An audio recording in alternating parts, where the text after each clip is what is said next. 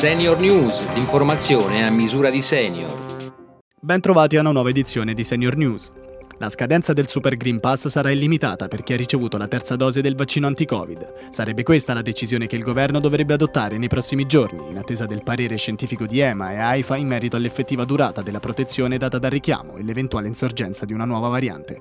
In particolare, la decisione dell'esecutivo arriverebbe per salvaguardare tutte quelle persone che hanno ricevuto per prime la terza dose, con la quale si era partiti a metà settembre, la cui certificazione scadrebbe dunque a marzo. Dal primo febbraio, infatti, la validità del Green Pass scenderà a sei mesi. Anche i medici di medicina generale, non più solo gli specialisti, potranno prescrivere i farmaci per il trattamento del diabete di tipo due e delle sue complicanze. È il frutto della Nota cento, un provvedimento dell'Agenzia Italiana del Farmaco. Si tratta di un passaggio molto atteso, richiesto sia dalle associazioni di pazienti che dai medici, che consentirà alla medicina generale di acquisire un ruolo primario nella gestione integrata del diabete.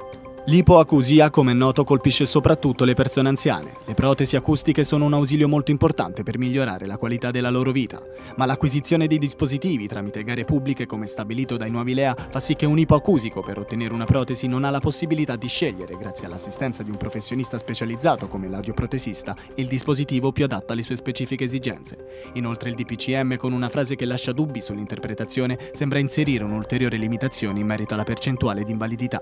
Ce ne parla Dario Ruggeri, Ruggeri, segretario F I A, Federazione Italiana Audioprotesisti. Questa modifica ha un impatto pari se non maggiore alle gare d'appalto, perché si tratta dell'introduzione di requisiti audiologici. Intanto eh, vengono introdotti dei requisiti che prima non c'erano.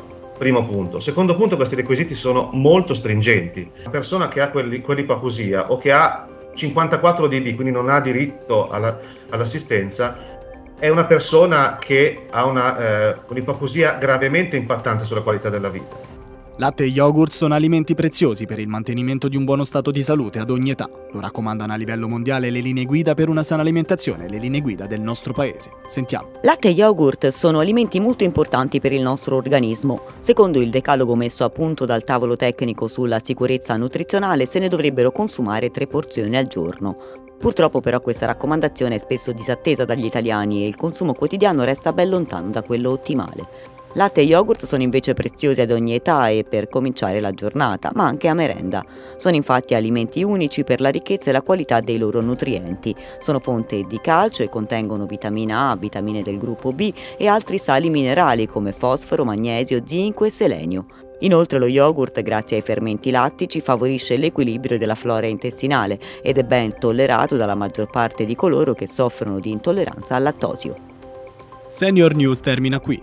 Sul sito w w w punto senior italia punto i t potete invece riascoltare questa e tutte le altre edizioni. A risentirci.